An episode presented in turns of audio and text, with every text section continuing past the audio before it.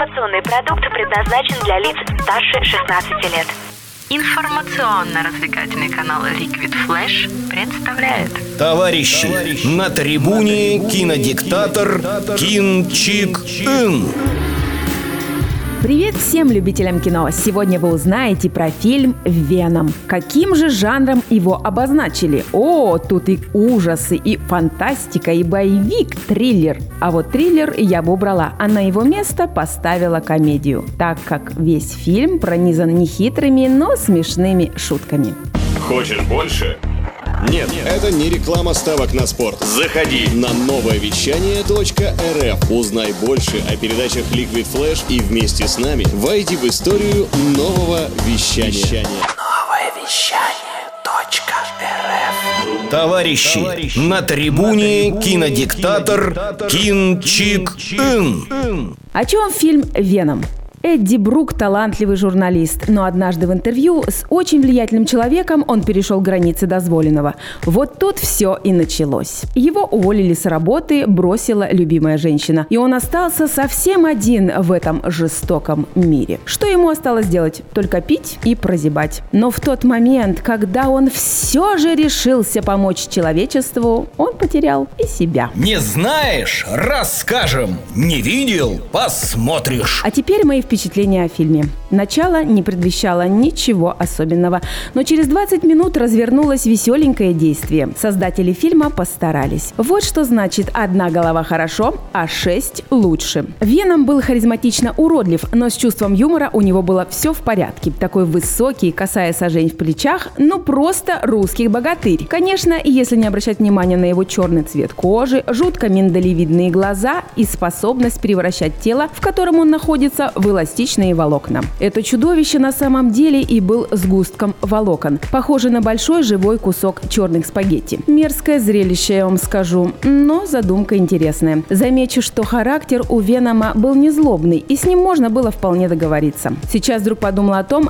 как же все-таки безгранична человеческая фантазия. Кажется, уже придумали все, что можно, и ничем зрителей не удивишь. А нет, создатели фильмов удивляют снова и снова.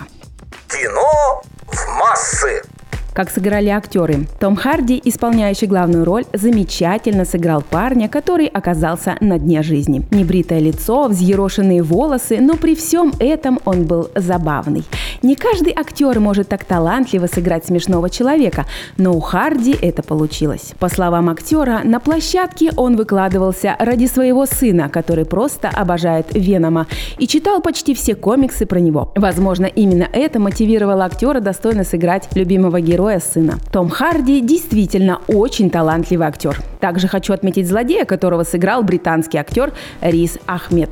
Он будто себя играл, так у него это хорошо получалось. Такой высокомерный и уверенный в себе. Ни одного лишнего движения. Самая интересная составляющая фильма – это отношения и диалоги Эдди с Веномом. Они напоминают дрязги семейной пары и оттого весьма забавны. Я считаю, это было украшением фильма – кто не купил попкорн, тот не ест. Что особенно понравилось? Главный герой, вокруг которого крутилось все действие, а точнее сказать, его актерские таланты. Незамысловатый юмор, разряжающий обстановку, а также азартная погоня, когда Эдди хотели поймать бандиты. Как он от них с помощью Венома круто удирал на мотоцикле. Сколько было побито шикарных машин! Как же их было жалко! И, конечно, Мишель Уильямс, которая сыграла девушку главного героя. Роль у нее была небольшая, но запоминающаяся. Конечно, благодаря все тем же актерским талантам. Кинчик Ин выносит вердикт. Итак, итог.